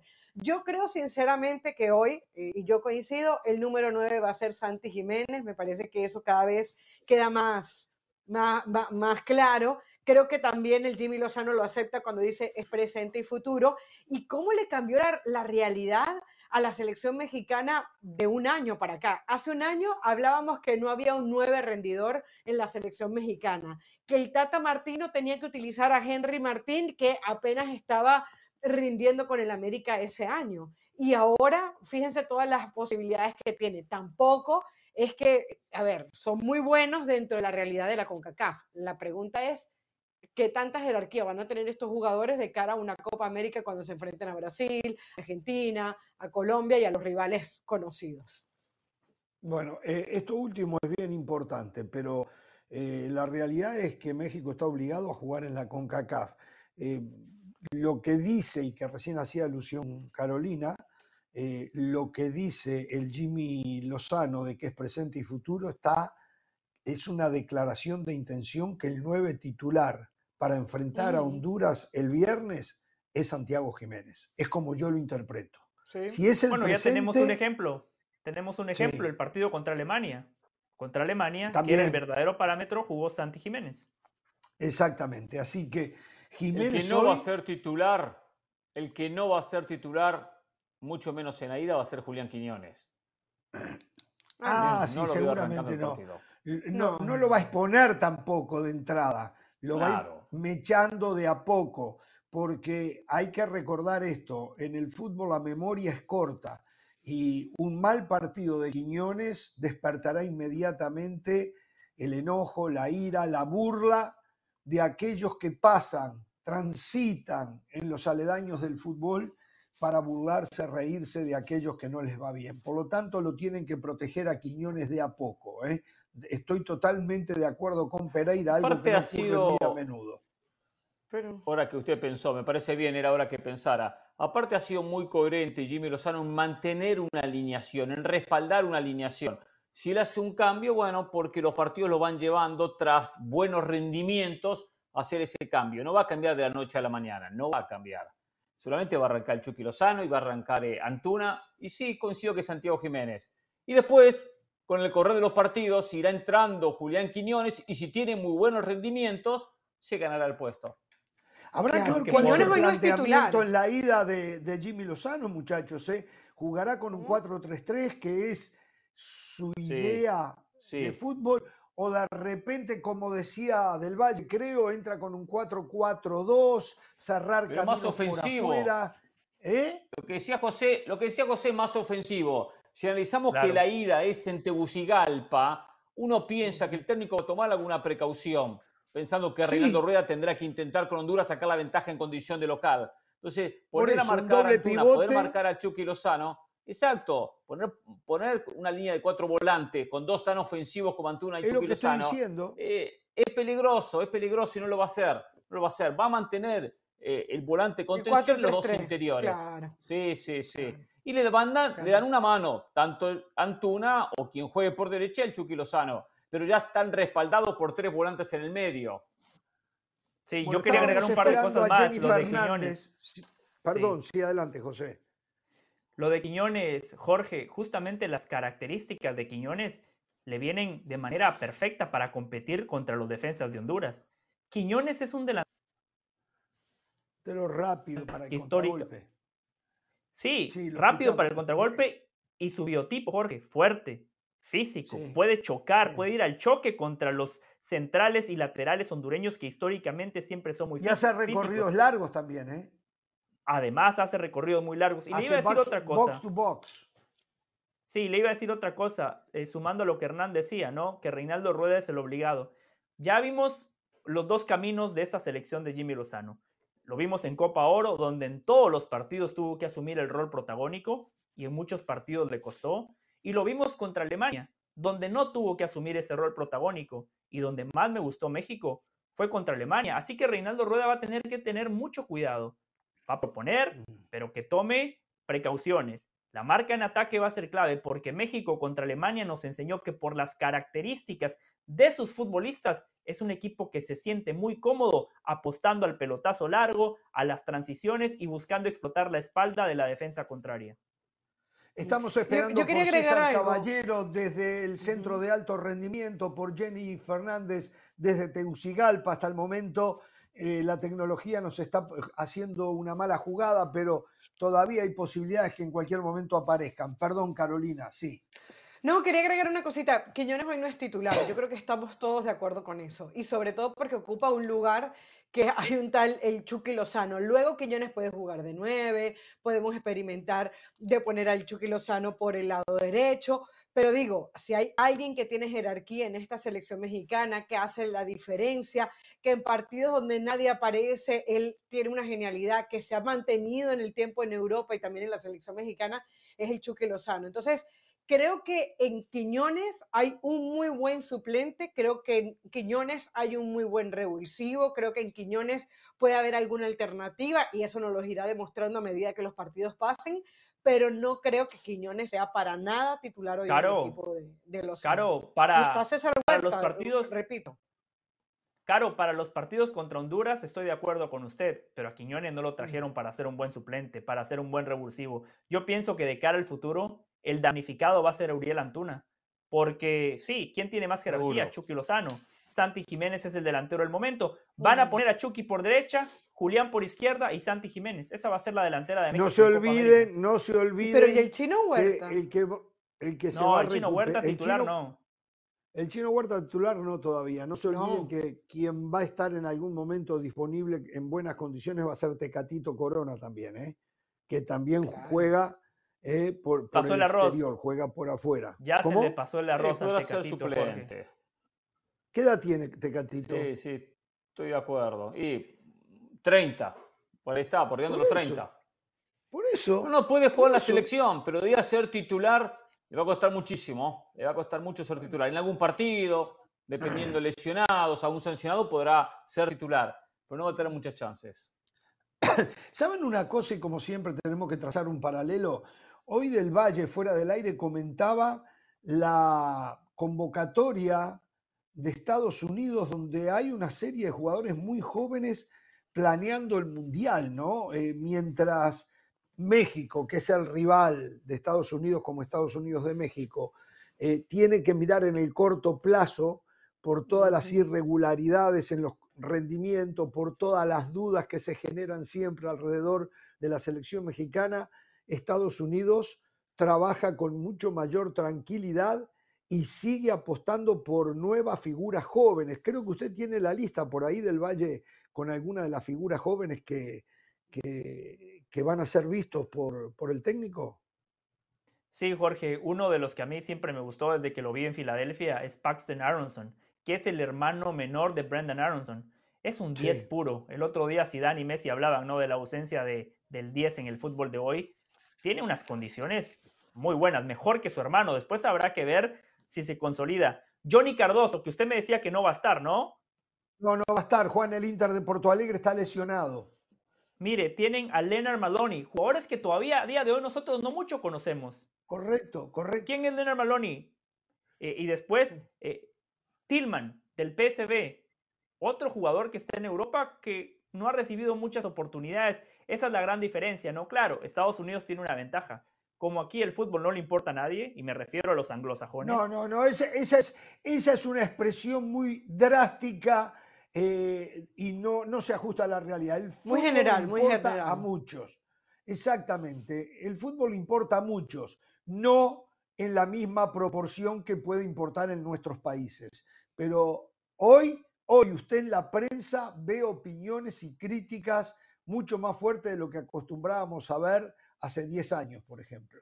Sí, pero la prensa que usted y yo consumimos, porque nosotros somos personas de fútbol, cuando yo me levanto los lunes y pongo los, los Jorge Ramos de su, y su banda en inglés, los líderes de opinión, los que mueven la aguja, sí. le mencionan ni la MLS, ni la selección de Estados Unidos, ni el entrenador de turno. No les importa, Jorge, hágame caso, eh, yo consumo esa prensa. No, no, usted les importa. Ayer, hablaban, ayer, por ejemplo, desde allí, hoy a la mañana hablaban de la derrota de Búfalo. Exacto, el derrota de Búfalo anoche en la, en la NFL. La manera que perdió, increíble. Eso hablan. Claro. saben que y usted también, si, si, yo lo dejo a usted, usted termina hablando de eso antes que la MLS. Seguramente. Que uno tenga la capacidad para hablar de muchos deportes. no, no, exactamente, en eso no me critica, porque también puede hablar de fútbol. A diferencia de los que hablan de la NFL que no pueden hablar de fútbol. Hay una diferencia. Pero bueno, prosiga el Valle, disculpe que lo haya interrumpido. No, no, no. Por eso desde allí Estados Unidos puede construir, porque oh. no tienen la presión Ahora, que ¿qué edades tiene en México. Estos jugadores que mencionó, deme las edades. No saqué las, edades, pero Paxton Aronson debe tener 19 años. ¿Por qué no llegan al Mundial? Eh? Estados Unidos 20 para el Mundial años tiene... tiene Aronson tiene 20 años. Alguna posibilidad pequeña. Alguno puede tener una alguna posibilidad pequeña. La mayoría no llega al Mundial. Digo, no llega al Mundial la mayoría porque Estados Unidos armó el Mundial en la última Copa del Mundo, en 2022. O sea, esa selección, sí, cinco o seis veteranos. Sí, eh, pero, el resto este, este, este, jóvenes. Este, proceso es diferente. No juega eliminatoria, eh, va a ser anfitrión. Ya sé que no eliminatoria, pero digo, digo es la gran oportunidad para el fútbol de los Estados Unidos dar el último golpe para meterse en la gente. ¿eh? No, pero Hernán, más, más a nuestro favor, ya están pensando en el 2030. O sea, esa es la diferencia. está bien, está bien. Eso es lo que le permite el fútbol de Estados Unidos, donde no Está bien. México. Este eso lo puedo comprar, que piensen en el 2030. Perfecto, eso lo puedo comprar. Eh, no tanto 2026, porque ya sabemos que la selección va a estar Weston McKinney, va a estar eh, Gio Reina, que va a estar Pulisic, y los que vienen jugando en todo esta, esta, este proceso de la mano del mismo técnico. Ellos van a ser la base o el 80-90% de la selección. De repente entra algún joven, pero muy pocos. Digo, jóvenes de esa nueva generación. Volvamos al partido de Sí, adelante. una cosa digo, yo, digo yo que se, apure, que, que, se apure Estados Unidos, porque tampoco puede ser eh, siempre sensación, sensación, bueno, ¿cuándo vamos a ver el 9 que marque los goles? ¿Cuándo va a tener Pulisic irregularidad? Eh, la otra vez y se hizo tremendo ruido con Serginho Des, no dar la talla en el Barcelona y tampoco es el lateral consolidado de la selección de los Estados Unidos. En algún momento, Greg Berharter tiene que dar un paso que nos haga pensar que el equipo que está jugando le pudiera ganar a, la Holanda con la que le terminó dando un repaso en el, último Mundial de Fútbol. O sea, Estados Unidos como anfitrión, eh, con una liga en donde, bueno, eh, habla de, todo el tema de Messi que, y que va en crecimiento, yo creo que hay un momento en que ya tiene que dar un golpe en la mesa y decir, bueno, este es nuestro 11 y con este 11 somos competitivos. Ese 11 en Estados Unidos hoy no existe. Usted quería hablar de Honduras, Pereira. No, quería decirle algo, sí. Eh, siento al medio futbolístico hondureño para esta serie ante México derrotado antes de jugar. Todos sabemos que México es amplio favorito en esta serie de 180 minutos. Lo sabemos, lo sabemos. Pero uno que consume la prensa hondureña, Periódico 10, uno que consume y está en contacto con algunos colegas y que saben que hay una rivalidad histórica contra México, Ahora no los veo, no lo siento, que palpiten un enfrentamiento como comúnmente lo hacen cuando juegan, especialmente como local, como va a ser el partido del próximo viernes. Como que ya saben, bueno, es muy complicado, muy difícil. México viene mejor, México tiene mejores jugadores, venimos muy mal. Y esa es la sensación que me está transmitiendo. Entre ellas, entre ellos Jennifer Fernández también, ¿eh? Porque Jenny en otro momento aparecía aparecía con la bandera y con Honduras, Honduras, Honduras. Ahora, pero mañana va a estar, espero que usted se lo diga mañana, con respeto, eh, con respeto. ¿eh? Mañana ella va a estar. Si no llega hoy antes que se termine el programa, mañana seguro va a estar. Jenny no nos falla a nosotros. Y si hoy no está, es por razones de fuerza mayor que no está. Entonces usted no venga a señalar cosas que desconoce el por qué que no puede estar ¿No está en la playa? ¿No se fue a la playa? No sé dónde va a estar, no sé. Pero ella va a traer información. Tal vez lo haga antes de que se termine este programa, ¿eh? Bueno, pero, lo bueno que eh, bueno, información con opinión. Bueno que es, información con, qué bueno que es así como dice Hernán. Qué bueno que es así como dice Hernán. No es bueno, se sienta Porque la prensa, la, prensa no está para ser porrista. Si la prensa de Honduras dice venimos mal, es cierto, acaban de cambiar entrenador. Reinaldo Rueda nada más ha dirigido cinco partidos. Eh, si la prensa de Honduras dice México tiene mejores futbolistas, es algo factual, es algo que nadie puede discutir. Si la prensa hondureña dice el claro favorito es México, me parece que no vamos a encontrar una persona objetiva en el planeta Tierra que diga que Honduras es favorito sobre México. Eh, eh, en el margen de posibilidades, siempre vamos a decir esto es fútbol, cualquier cosa puede pasar, sí, y eso es cierto, pero si alguien tiene que apostar por Honduras, creo yo que vamos a tener que buscar en algún rincón del planeta Tierra ese tipo valiente que se haga el macho y que diga, sí, Honduras va a eliminar a México. Bueno, eh, ¿se imaginan ustedes, y no quiero empezar, pero lo tengo que preguntar, eh, ¿se imaginan ustedes que Honduras elimine a México? ¿Qué pasa si. México queda eliminado por Honduras? ¿No llega a Copa América? Ustedes que manejan mejor los sistemas de competencia. en Dallas tiene que ir a Dallas tiene que ir a Dallas, ah, México, y jugar el repechaje. Y usted va corriendo a Dallas, sí o sí. Le encanta ir allí. Sí, sí, sí, yo, yo iría a Dallas también, sí, sí, a cubrir lo que va a ser una, una, semana muy, muy movida, con mucha actividad. Los ganadores, ayer casualmente se dio a conocer los ganadores de esta ronda de cuarto de final, los cuatro ganadores de los cuatro enfrentamientos, automáticamente se meten en las semifinales de la Liga de Naciones de CONCACAF. Y van a jugar en Dallas, las semifinales y la gran final. Los perdedores también tienen que ir a Dallas como buenos perdedores. Y tendrán que jugar los últimos cuatro, los, eh, dos boletos, o los últimos, los cuatro perdedores, dos boletos para ir a Copa América. De los seis boletos se juegan dos. Entonces México sabe que si pierde va a tener que enfrentar una selección según el ranking de, con, de CONCACAF. Según el ranking de CONCACAF, a una selección que perdió en esta instancia. Costa Rica juega con Panamá, Estados Unidos contra Trinidad y Tobago y Jamaica contra Canadá. Los, perdedores ¿Qué pasa, los últimos dos boletos. ¿Qué pasa si en el ida y vuelta en el segundo partido se termina con un marcador global?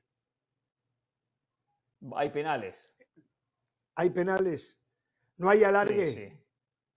Tengo entendido que. Eh, no, no, no, tengo claro, tengo entendido que no hay alargue. Creo que no hay alargue. No se lo puedo decir con exactitud.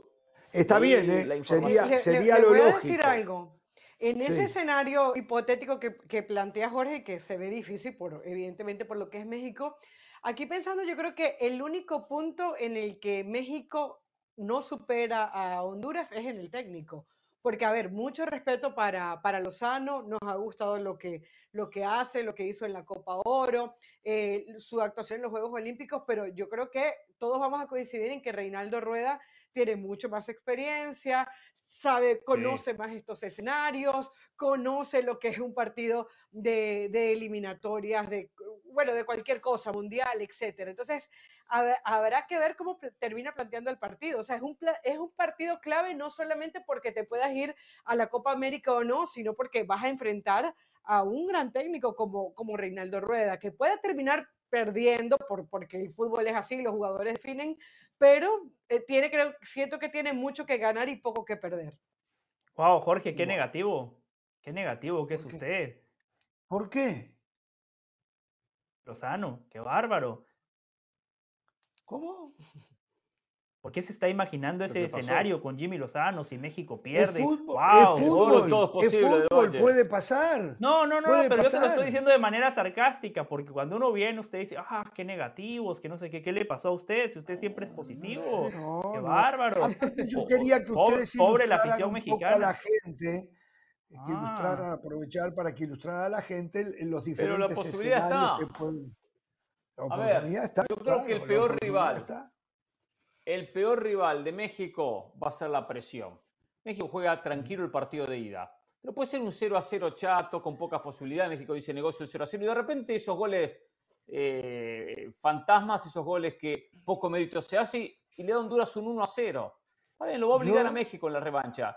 México, y Honduras defiende hace tiempo, eh, eh, agrupa mucha gente en la zona defensiva y le va complicando a México, le genera una presión a México. Y eso que muchas veces en la, eliminatoria le ha jugado en contra de la selección mexicana. Por supuesto, tiene Honduras que sacar una ventaja como local. Si no saca ventaja como local es eh, muy complicado, dificilísimo ir a las que competir. Pero si saca la ventaja, Honduras... obliga a México. Y ahí es donde tendría México algún pequeño inconveniente. Honduras ha tomado una actitud sumamente valiente y esto ya aquí se expresó por parte del señor del Valle y yo quiero reiterarla. Y es el hecho de que Honduras, en el nombre de su técnico Reinaldo Rueda, decidió no recurrir a la trampa, no recurrir a la situación geográfica ni atmosférica. Va a jugar en Tegucigalpa, en un campo de juego que dice que está en extraordinarias condiciones, en una temperatura mucho más benévola de lo que ofrece San Pedro Sula, va a jugar en un horario normal, o sea, va a apostar a ganar por fútbol y no por trampa. Y eso es importantísimo. A ver si de a Les debe convenir. Otros, van aprendiendo. ¿eh? Vamos a la pausa. Les debe, les debe convenir.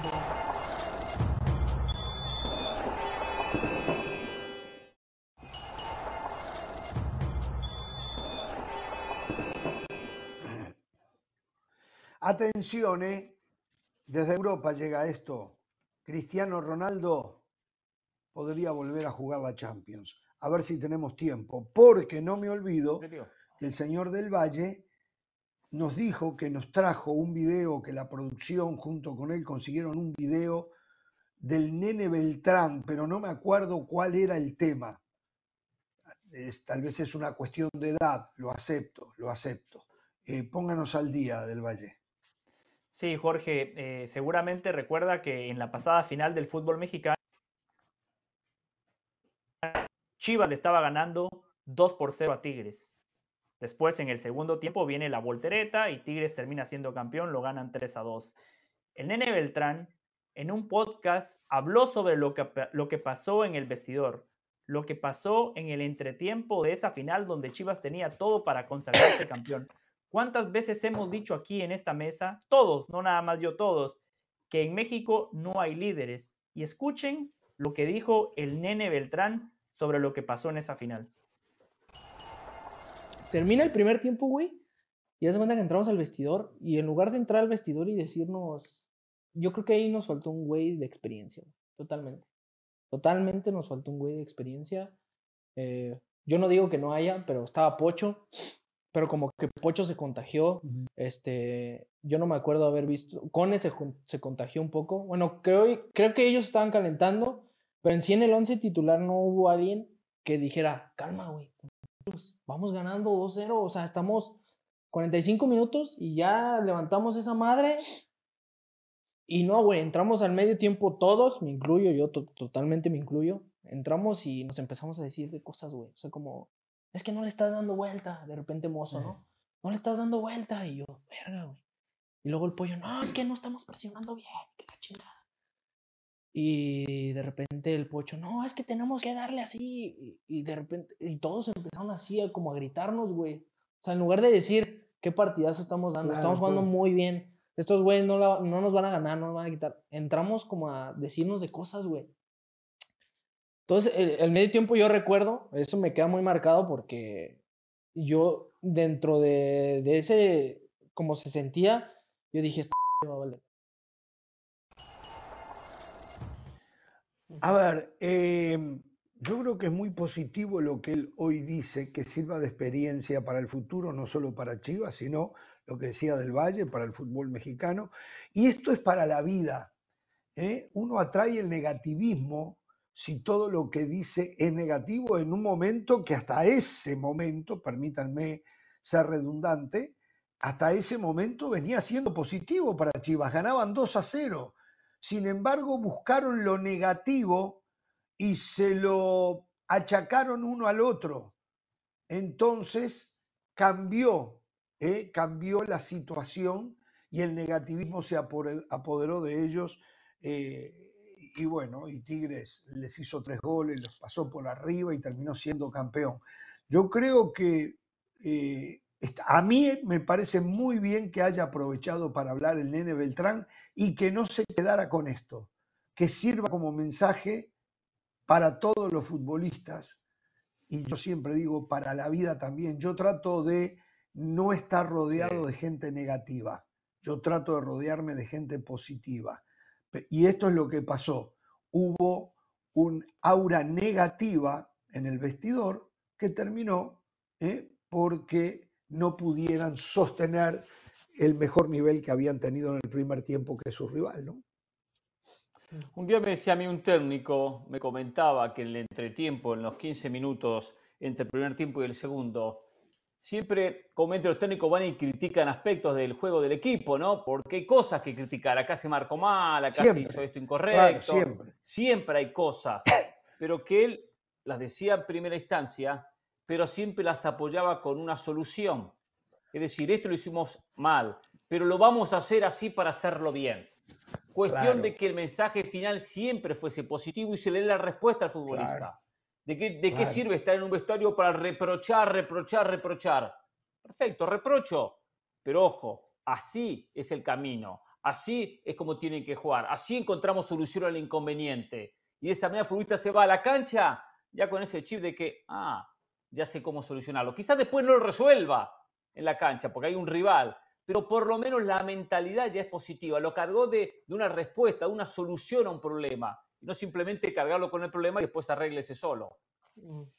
A mí esto me parece grave, esto que trae del Valle a la mesa, porque en una final no se puede manejar esa aura ganando 2 a 0 y que nadie haga nada. O sea, ¿dónde estaba Paunovic? ¿Dónde estaba el líder del equipo que dijera, eh, eh, Guzmán, ven y arreglamos esto? Es verdad que no presionaste bien, pero ¿qué pasa aquí? O sea, ¿cómo en esos 15 minutos, o capaz un poco menos, entre que vas al camerino y te devuelves, no hubo nadie que oliera lo que estaba sucediendo. Es que así es que se ganan y se pierden finales. Tú vas ganando el partido 2 a 0, notas una aura negra en el camerino y tienes que hacer el cambio de chip. Ojo, primero que todo, no sé si el Nene Beltrán hizo bien hablando de esto. Todavía Chivas está peleando muchas cosas. Yo hubiese discutido esto de puertas para adentro, no lo hubiese dicho en un podcast. Pero, está muy bien, Caro, Caro. Están en un proceso de nuevo donde van a entrar una liguilla que no les vuelva a pasar lo mismo. Está muy bien que lo haya dicho. Está muy, bien, muy, muy bien. Tal, vez de puertas para adentro, Jorge, porque entonces el día de mañana que Chivas no, no consiga un objetivo, vamos a decir, ah, ¿se acuerdan cuando el Nene Beltrán dijo que aquí no había líder? Ah, ¿se acuerdan? Entonces vamos, pienso yo, creo que dentro de los códigos del fútbol, tal vez a otros compañeros, a otros jugadores no les guste que el Nene Beltrán lo ventile. Pero dicho esto, habla de una falta de liderazgo de Paunovic y de los jugadores, que ya lo decía. Eh, eh, dice, dice Beltrán que les faltó alguien de experiencia. No, les faltó un líder, porque el liderazgo no necesariamente va de la mano con la experiencia. Yo conozco tipos de 20, 21 años que son líderes natos. Eh, segundo, coincido con lo que dice Caro, Paunovic queda muy mal parado. Porque los cambios que hizo los cambios que hizo Paunovic en esa parte complementaria es de un entrenador que no tuvo ese control emocional que hay que tener en una final que se define por detalles. E, y, después, si yo soy Mohamed, si yo soy el turco Mohamed, yo este video se lo pongo a mis futbolistas y les digo, muchachos, cuando las papas quemen, cuando el partido se ponga en esa zona complicada, ya sabemos lo que le va a pasar al futbolista de Chivas, porque son los mismos, ¿eh? Son exactamente los mismos. Guiñac, en otra entrevista. Tal vez ya no les pase. Guiñac, ojalá, Guiñac en otra entrevista dijo que él estando en la cancha se dio cuenta, con otras palabras, pero que los futbolistas de Chivas habían arrugado. Él lo dijo, él olió sangre y él estaba convencido de que la final la iban a ganar. Y así fue, porque el futbolista dentro de la cancha sabe leer ese tipo de sensaciones. Y para finalizar, esta tarde estuve con mi hermano, con mi brother, el Tuca Ferretti, en fútbol picante, y yo le decía. ¡Ay, su hermano! Es el brother ya suyo. Así me, así me saluda él, me felicita, ah, dice que soy de lo mejor que le ha pasado a esta cadena. Eh, yo le decía al Tuca, yo le decía al Tuca que él en Tigres, y le dije, profe, usted en Tigres, sus líderes, ¿quiénes eran? Ni se lo pregunté, se lo se congela. Guido Pizarro, Guido Pizarro, argentino. Patón Guzmán, argentino. Carioca, brasileño. Este es otro inconveniente que tiene. Bueno, tenemos problemas con José. en México no hay líderes, pasa esto. Bueno, eh, solo. Si, no sé si lo dijo el Tuca o sí. Si nos está viendo eh, eh, el nene Beltrán, eh, que no les vuelva a pasar lo mismo. Y si lo que precisan es algún güey, acá hay. Te lo mando, nene. Vamos a la pausa, volvemos, volvemos.